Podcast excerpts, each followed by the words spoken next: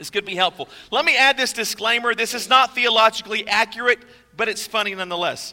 On the first day, God created a dog and said, Sit by the door of your house all day long and bark at everyone who comes in, goes out, or passes by. And if you'll do this, dog, I'll give you a lifespan of 20 years. And the dog said, That's too long to do all that barking. Why don't you give me 10 years and I'll give you 10 back? And God agreed. On the second day, God created the monkey and said, Entertain people, do monkey tricks, make them laugh. And if you'll do this, monkey, I'll give you 20 year lifespan. The monkey said, That's a long time to entertain people. Why don't you do like the dog did and just give me 10 years and I'll give you 10 back? And God agreed. On the third day, God created the cow and said, You're going to go into the field with the farmer all day long and suffer under the sun. You're going to have calves and provide milk to support the farmer's family. And for this cow, I'm going to give you 60 year lifespan. The cow said, That's a long time for all that work. I tell you what, why don't you just give me 20 years and I'll give you 40 back? And God agreed. The next day, God created man and said, Eat, sleep, play, enjoy yourself. And for this, I'm going to give you 20 years. And the man sat back and he goes, Wait a minute, God, wait a minute. 20 years to eat, sleep. Come on.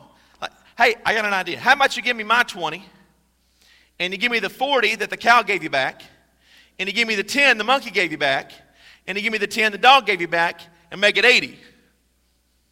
And God agreed. So that's why for the first 20 years we eat, sleep, play, and enjoy ourselves. How many of you see this train coming? the next 40 years we slave under the sun to support our families. The next 10 years, we do monkey tricks to entertain the grandchildren. And the last 10 years, we sit on the front porch and bark at everybody who goes by. There you go. That's live explained. all right, let's get to work. Uh, we got a lot to do today. In all seriousness, the reason I told that joke is I really do want to explain life to you. And if you're a note taker, I want you to write down this word because this word is really so critical. It's a very, very important word. We're going to use it over and over today. It's a word that I would say that all, listen closely, all of earth and all of heaven is based on this one word. In fact, Jesus in Matthew 22 said you can summarize the Bible, this whole book, with this one word. It's a big word. It's an important word. If you understand it, you realize the power it has to change your life. It's simply the word relationships. That's the word relationships. The quality of your life on earth is going to be determined by your relationships. And wouldn't you agree that heaven is also determined by relationships? It's not what you know that gets you to heaven, it's who you know that determines where you spend eternity. Relationships are everything. Your relationship decisions are the most important decisions you will ever make in your entire life. In fact, let me say it this way the one thing that has the most influence on who you are right now is the people in your life. Hands down. It's your relationships. One person said, Your net worth is determined by your network. Your net worth is determined by your network. Jesus said this in Matthew 18 20. He goes, Hey, this is pretty important. For where two or three gather together as my followers, I'll step into that circle. So here's the question Why is Jesus so interested in relationships? And the answer is really simple, and yet it's quite profound. In fact, write this down. He, he knows that real life change takes place in the context of relationships. He knows that. Real life change doesn't happen if you attend a service. It doesn't matter where you go to school or attend college. It doesn't happen based on what you know or understand. Real life, your real life is going to change based on the people that are in your life. That's why Jesus said, if you're intentional about your gatherings, I'll step into the middle of that and do something pretty powerful. So last week we started our small group signups. And um, Pastor Josh and I agreed. We've never had more than 130 people sign up for small groups in our previous two semesters, and we believe in this so strongly. We don't, again, think this is important. We think this is vitally important to you. And we agreed that if we got 200 people to sign up, 200 individual people to sign up, then we would take a dunk next week in an ice cold bath of 450 gallons of ice water. And in the first day, we had 220 of you sign up. Yeah. Hope it's warm next Sunday. So, We're going to do that. We'll just dismiss service next week after we have Corey. It'll be fun. We'll go out in the front lawn and we'll uh, we're going to get wet, bub. But here's the thing: is I want to raise the ante, and so I know there's like 150 of you that didn't sign up that were here last week. So uh, I have asked our office staff. And Nancy and Cindy and Casey and yes, even Kathy are taking the plunge next week if we get to 300. Come on, who wants to see Kathy take the plunge? Come on, all right. All right. Let's do it. All right. now, again, there's a lot of you that aren't signed up for small groups. And immediately, if you're like most people, you start giving me the reasons why you're not signed up for small groups. So I want to address that first why you are not signed up, why you wouldn't do it. And then I'm going to give you some strong reasons to convince you of why you should. That's my purpose today. I think this is so important. We're going to spend one more week talking about why this is important in your life. First, a verse. Ecclesiastes 4, verse 8 says this There was a man all alone. In fact, I want to dedicate this to the person who would say, you know what? I'm around people, I have people all around me, but I really feel all alone. Like I'm in a crowd, and yet I feel disconnected. He had neither son nor brother, and now that's not just talking about biological relatives either. He, he didn't have anybody close to him, and so look at what happens as a result. There was no end to his toil. In other words, life does not work alone. And so he tries to substitute something else in the place of relationships. It says, Yet his eyes were not content with his wealth. He said, Maybe I'll just work harder. Maybe I'll just spend some more hours at the office. Maybe I'll pick up a hobby or make more money. And none of that scratched that itch because real life change, as we talked about, takes place in the context of relationships. The most important decision you will ever make in your life, in my opinion, is relational. Relationship. You want life explained, as we did in the joke? You want life explained? Relationships. That's life explained. Walking alone never, never, never works. And so, why would we walk alone? I want to give you some reasons or some excuses that people make. I don't want to spend a lot of time on these, but I think sometimes it helps to see the excuses on a screen and it kind of illuminates something in our hearts going, yeah, that's me. That's, that's my reason. So, I want to debunk some of these reasons and, and talk about these and expose these this morning. Here's the first one, and that is naivety. Naivety. So, so in other words, some of you genuinely don't even know this is that important. Like you, you, you, thought you could just handle it. You think you're tougher than you really are. And so, say, I, I don't really, I don't know that I need this. I, I heard a story. I don't even know if it's true, but it's really funny. I can see it being true.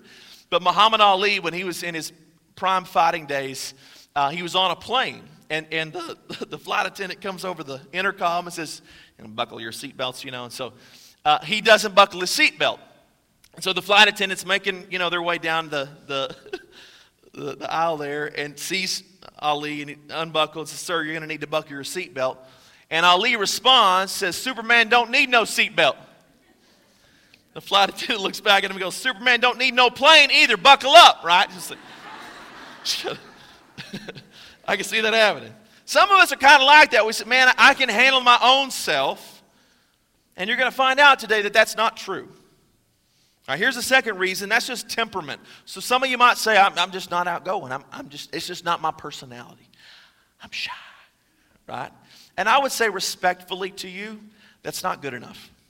That's not a good enough reason. Um, you're going you're gonna see you need this today.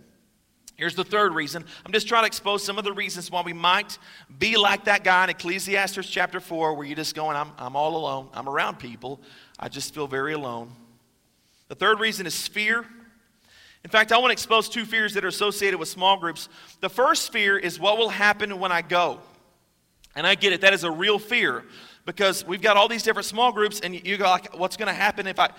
And even for an outgoing person, it is difficult to make a phone call and, hey, can you tell me what your group is about? And then to go up to the door and to knock on the door. That is fearful. But especially if that's not your temperament, that's really, really fearful because you're like, what, what's going to happen? Like I open the door and everybody's already gathered. They're sitting in a circle waiting on me with a chair in the center. And they make me sit in the center and they lay their hands on me and pray for me for four hours until I confess every sin that I've ever done. We don't do that until week two. Okay, that's week two. it's jokes. I'm just kidding. but it's kind of scary. You're like, I don't know what, what's going to happen, what will happen. Right? Listen, we don't do, do that in our small groups, and, uh, in it, but it's just a fear. There's also fear of exposing the real you to be, to be able to say to someone else, I'm kind of struggling with something here in my life, right? Uh, that's hard. Here, here, here's, here's my problem. That's a scary thing, too. I read about three guys that were getting real honest and vulnerable and transparent with each other, and they were all sharing in their small group. And one guy says, Man, I, I'm, I'm struggling with with a pornography addiction. I've, been looking at it, and, and it's, it's really eating at me, and especially when I'm away from my family on business trips, it, it's really getting out of hand. They said, Man, let's pray for you. And the next guy chimes in. He goes, Man, I've, I've got a real problem with gambling. It's not recreational anymore. I put my family thousands of dollars in debt, and I'm investing in the stock market and making poor choices and going to Vegas every weekend I can. And the next guy says, I have a real problem with gossip, and I can't wait to get out of here. hey, if, if that's your fear, here's your secret share last, and you're good. Just share last and make sure nobody else has that problem. Um, I have a. Uh, I have a small group. My small group is going to be Fight Club, and it's for men. And we're going to do it on Wednesday nights while the kids are active. We're going to be in here uh, doing Fight Club. And if you've seen the movie Fight Club, the number one rule of Fight Club is you don't talk about Fight Club. And that's really the heart of it is we're going to get real and honest and transparent and vulnerable with each other. And it's going to stay right here in this room. Because if we confess our sins to each other, James 5.16 says, and we pray for each other, you'll get healed. That's God's promise, not my promise. That's pretty cool. Um, here's another one. Past experiences, just another reason or excuse. Some of us have been burned or wounded relationally, and instead of going and getting that wound healed, you have chosen to say, Well, I'm just not going to participate in that anymore. And can I just say that's the wrong response? I understand it, but it's just the wrong response. I'm never going to let anybody hurt me in that way again. Can I also say that that happening in your world was not random? That was a play, an intentional, designed play the devil ran to keep you from experiencing that which I'm talking about today. We got to be careful we don't let our past experiences keep us from God's best future for our lives. Here's the last one, and this may be the worst one in my opinion. It is robbing us of healthy marriages and time with our kids. It's robbing us of our own health, spiritual health, and physical health, and it's just the word busyness. We have let the world set our agendas for us. I, am already out eight nights a week, Reed. I don't have time for a small group. I, am too busy. I'm so, I, I think it's a great idea. I just don't have too much on my plate. I want to ask you this question, and ask this question of yourself. How much of your schedule is contributing absolutely nothing to your life? And how many things are you saying no to that if you said yes to would actually benefit your life greatly?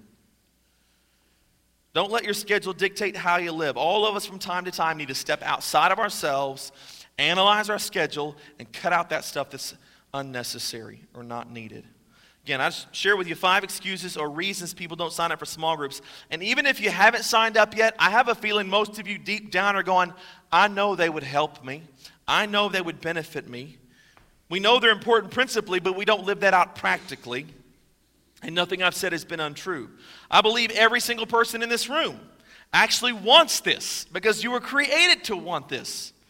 I think we all want a Cheers bar. Remember Cheers, the show Cheers? Okay, if you're my age or older, you remember Cheers. If you're younger than me, it was about a bar. and it was owned by this former Red Sox pitcher named Sam Malone who didn't even drink. And the whole premise was all of these customers, and they really became more like family than customers. And they didn't come to the Cheers bar because uh, the food was great or the, the, the, beverages were exceptional. They came because they, they were known. It was family. We're, we're all together. We're in this together. And I, I like the show, okay? I love the theme song. I want to read to you the theme song. Uh, I'm not going to sing it. But this is what it says Making your way in the world today takes everything you've got. Boy, isn't that a mouthful? That's true. Taking a break from all your worries sure would help a lot. Wouldn't you like to get away? Some of you are thinking right now, yeah, that sounds good. I'd like to get away. Sometimes you want to go where everybody knows your name, and they're always glad you came. You want to be where you can see our troubles are all the same. You want to go where everybody knows your name. And the unfortunate thing is that's talking about a bar and not a church. Amen, everybody? I mean, that's what the church should be a place where you could come and people could know your name and our struggles are the same and we're going to help each other get over those things. I believe God designed the church to be that place to which some of you would say, well, that's the problem. Colonial Hill's too big. We have two services, we have 400 people. How is anybody going to know my name in a church this size? Yeah, well, we need the big. We need big church. We need the big because we want to accomplish the big. If I could just unload on you and tell you everything that's in this head of mine of things I want to accomplish in the next 30 years, some of you would go, that's not possible. Well, not with God. All things are possible with God. I think big because we serve a big God. But we need a big church to do big things in this city and in our world. But we also need the small. We need the small group. We need to be big and we need to be small at the same time. That's why every one of us at Colonial Hill should join a small group. If you're listening to me, you're not even a part of our church, you need a small group. Now, we do it free market style here. That's the way we do our small groups. There's lots of different iterations of how you would pull that off. Um, ours are free market, meaning that we have just people that chose interests that they're excited about.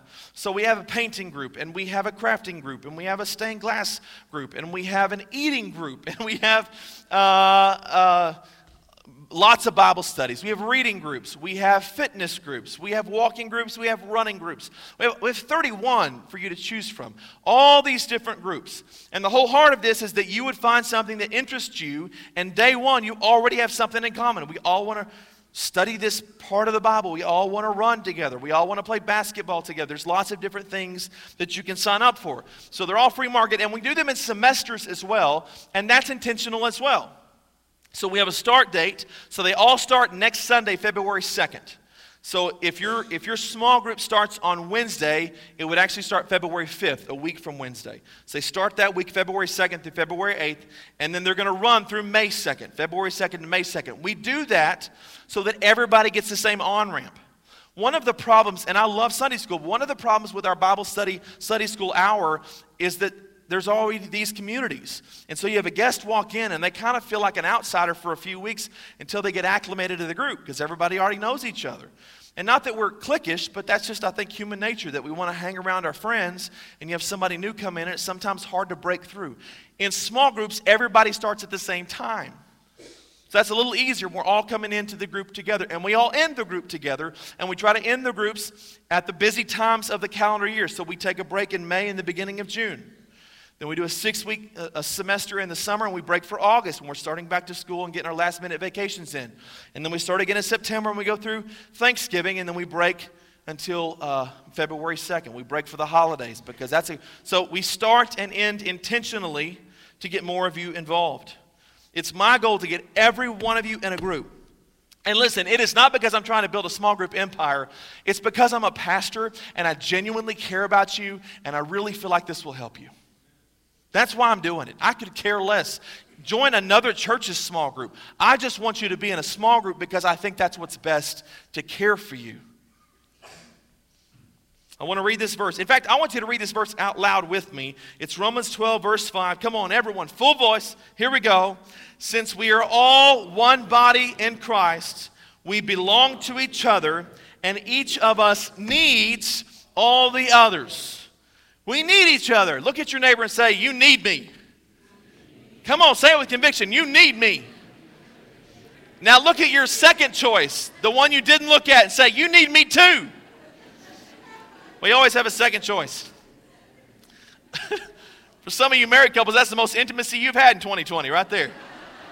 Think a guy over here got a date. Good job, bud. I want to give you four things that you need. You need today. Okay, you're going to realize that small groups meet all four of these needs. I didn't come up with these. These actually came out of a personality profile assessment. It's actually four aspects of a person's life. But when I start looking at these and things that, that people need, I realize small groups meets all of the needs. All right? Most people never get beyond the first aspect of life, but it's called the arena. You can write that down the arena. Write this definition down. It's where I know and you know. That's the arena. This is the public me. So there's some things that I know about you just greeting you on the porch today. There are some things you know about me just listening to me talk for 20 minutes. That's the public side of me. Now, there's some arena aspects of our lives, but again, it's not the real us.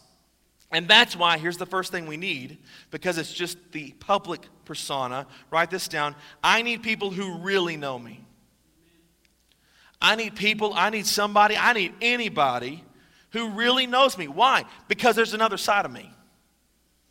1 Corinthians 2:11 says this, "For who among men knows the thoughts of a man except the man's spirit within him?" In other words, all of us have this other side, this inside side. We have a public side, but there's another side of us that's the real us, and that's the part we need to expose to someone. You say, "Why?" Why, Reed? Why do I need to expose that? Somebody to know the real me. Because we all have that day where we're ready to check out. We get the bad news, we get the bad report, the doctor's diagnosis comes through, the bottom falls out. We need somebody. We don't need a church of 400. But we need a few people that love us and care for us and will pray for us. In fact, we train our small group leaders to pray for you. If you've signed up for a small group, you are getting prayed over by name every day. That's something we train them to do. When um, we started small groups and I really got invested in small groups, I saw one of the most beautiful things happen somebody experienced a great tragedy, and uh, I heard about it here at the office. And I came to the house of the person just to console with them and love them and grieve with them. And I got there about 30 minutes after I heard the news. And I got there, and there was a small group already, beat, they beat me. And they were around that person, praying and caring for them.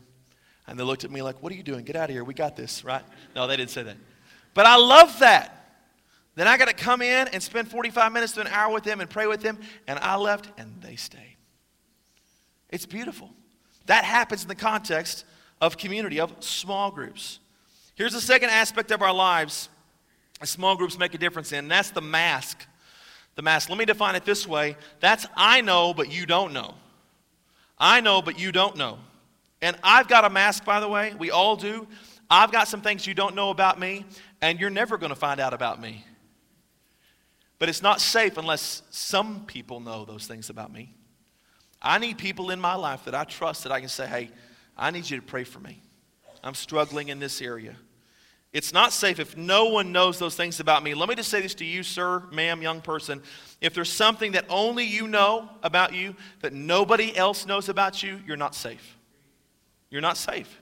You need someone, and I'll even say outside of the context of small groups, you just need a buddy that you can say, hey, this is the stuff that I'm dealing with. You need somebody who knows when you're tempted, somebody who knows your secrets. If no one knows, you're not safe. When I was um, eight years old, I was exposed to pornography. And uh, my dad, rest his soul, he was trying to make me a man. Thanks, Dad. Uh, and it messed me up in a bad way. And for 14 years, I was very, very addicted to that. And uh, I tried so many times in those 14 years to get over it. I tried and I tried and I battled and I battled and and it was this it was it's it's a secret sin right? Nobody knows. I'll, I, i'm strong. I can overcome this. No i couldn't. And neither can you. Until you confess your sins to each other and pray for each other, and then you get healed. So I started confessing that to two of my dear friends. I started confessing that to my future wife. Actually, she busted me and became an accountability partner. And that's when I said, I got to get real about this. But when people knew my little secret, I got freedom you can get freedom. But you got to get real with somebody. You got that mask. You got to take the mask off. I'm not saying I'm not saying the whole small group. I'm just saying get in the small group and find that one person you connect with and say, "Hey, will you be my person? I need to tell some stuff to you that's not pretty." Hey, me too. Our struggles are all the same. You need a place where everybody knows your name. I pray you have someone that you've allowed to be honest with you in that kind of way because we all need it. Look what the Bible says in Proverbs 27 6. Faithful are the wounds of a friend, but the kisses of an enemy are deceitful. So the Bible says the good guy, the faithful guy, is the one that says, hey, bro, we need to talk. You got to work on some stuff. That your enemy's the one that's coming up going, Oh, you're the best. You're just wonderful. I love you. Right? You need somebody who can be brutally honest with you. Here is the next one. And that's the, um, I miss one here? No. Okay. I'm sorry. I jumped one. I jumped one. Write it down. Uh, I need someone who's going to protect me. That's what you need. I need someone who's going to protect me. Protect me. I skipped a page. I apologize. They cannot protect you if they don't know what's going on inside of you. Here's what Paul said in 2 Corinthians 4 2. It says, We refuse to wear masks and play games. Rather, I'm not going to have a mask, but we keep everything we do and say out in the open, the whole truth on, on display. Y'all getting this, anybody? Okay, you need this. All right, here's the third one. I'm just talking about the aspects of the person's life. So you have the arena, I know and you know. It's the public side of me, but there's that other side. That's why I need someone who really knows me. Then we have the mask, I know, but you don't know. I need someone who knows me, who's someone who's going to protect me and look out for my best interests. The third arena, or the third area, is the blind spot. Here's how that would be defined is that I don't know, but you know. I don't know, but you know. I didn't know you acted that way, but you know I acted that way, right? It's that spinach in the teeth moment, right? You just, hey, how you doing? You got like this, your lunch and your, and your chompers right here, right? It's that bat in the cave moment. You, you know, you need, you need a buddy who goes, hey, hey, you got a hanger. You know, you need somebody who's looking out for you, right? They know, I don't know. You need that person. I will never get in Austin, Texas. I got up to do the announcements one Sunday morning, and I was up there, and one of our pastors down here, he is, he is giving me the signal. He's going,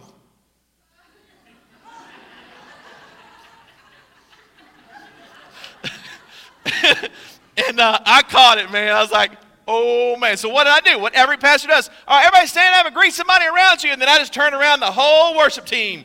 Got to see everything. And we're ready to go, right? I need that friend, right? I need that person. We were on TV. All right.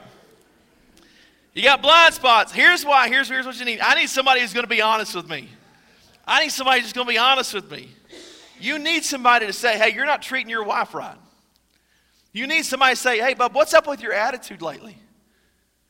Reed that's not good, man. You need somebody, what's your deal today? You need somebody to say that. Now, you've got to earn that right to be honest with me. I have a saying, this is a good saying, that if I wouldn't take criti- uh, advice from you, I don't take criticism from you. Oh, that's that'll preach right there. If I wouldn't come to you for advice, I'm not going to listen to your criticism. But there are people that are in my world that I would take criticism from. And if they said, Reed slow your roll, I'm going to heed that advice because I know they have my best interest in mind. I need somebody who's going to be honest with me. I pray you'll find somebody. Here's that verse I was showing you a minute ago Proverbs 27 6. Faithful to the wounds of a friend, but the kisses of an enemy are deceitful. So you need somebody who's going to be that, hey, man, what are you doing? What's, what's up with you and your marriage? You, you got to get your life right. You need to get back in church. You need somebody in, you, in your life like that. Here's the last one, and that is the potential. And I would define this one as I don't know and you don't know. The only one that really knows your true potential is God. Like your true potential. In fact, that's my greatest fear in life is that I don't reach my full potential. I don't know what that is, but I want to reach it. And I don't know what that is. And you say, Reed, what does that have to do with small groups? How can a small group help me if only God knows my true potential? Here's how because God's system, listen to this closely, to pulling out your potential, God's system is you connecting with number, uh, another member of the body of Christ. That's why he calls it the body of Christ. You need to be on a team. So we have a thing called the dream team. And it's all the people that are serving in all these different capacities when you walk into the building. Now, some of you have come to next steps, and that is your on ramp onto the dream team. And some of you have come in the last couple of months, and you say, I'm not on a team yet, and, and, and I apologize for that. We, we've kind of changed some things, but you're going to get a call this week. We want to get everybody on a team. But you want to be part of a team, you want to be connected to the body. You need to know we're supposed to be body parts. So we're supposed to be a hand knowing where the wrist is. We need to be a wrist knowing where the arm is. We need to be an arm knowing where that huge bicep is. Why are you laughing? Uh, we need the body, right? If you cut off your arm and you throw it on the stage, you come back a week from now, that thing's going to be nasty. Why? Because it's got to be connected for it to grow. You've got to be connected to the body to grow. And God says for you to reach your true potential, you need to be connected to the body. You need to be serving with the body. That's why Ephesians 4:16 says each part does its work and helps the other parts grow so Christ's whole body is healthy and growing and full of love. What do we need on this one? Jot it down. Here's the last one. I need people who are going to grow me. And that's what happens when you're part of the body, is you grow. Simply put, your life can be changed powerfully by attending church. Jesus can touch you, but you need more than that. We recognize here at Colonial Hill that we need this large church because we want to make a large difference in our city, in our world. We know that. We need big church, but we also need small church because we need a place where we're known. Where they know your name, they're glad you came, they can protect you, they can be honest with you, and they can grow you. Here's the last verse. I think it's challenging. Proverbs 18:24 out of the English Standard Version. It says, "A man of many companions may come to ruin." So if you're one of those who says, "I've got a lot of friends," read, the Bible says that's not good enough. You need a friend who sticks closer than a brother. You need that intimate friend. Doesn't have to be everybody. It just needs to be a few people. And I want to challenge you with everything within me to consider getting in a small group. Now, we don't have a sign up today in the Family Life Center, so I'm taking an extra step. You're going to have to go to colonialhill.org in the next seven days. And I want you to sign up. Scroll through. Now, some of the groups are full. We had 31. There's a handful of them that have already been full and they're at capacity. We don't, again, we want it to be small. We don't want 50 people going to these groups. And so I want you to go online. I want you to look through the groups sign up for a few of them. Some of you sign up for one, maybe you need to sign up for two. And listen, don't go if it's not helping you. Okay? I always say, why don't you date like three groups and then go to all of them and find the one that really works? That's okay too. I don't want you to go all semester going, oh, sign up for this. This is boring. No, I want you to go where it's really helpful for you and you look forward to it because you found that community. Someone who's honest with you will protect you, will help you grow, where they know your name and they're glad you came. I, I, every fiber of my being wants to say, just jump online and sign up. Not for me, for you. For you. Let me pray for you. Father, in the mighty name of Jesus, thank you for this amazing church and the amazing work you're doing here. God, I simply pray that we'd all realize we need community. We need relationships, and we'd all have the courage to take our next step. In your name we pray.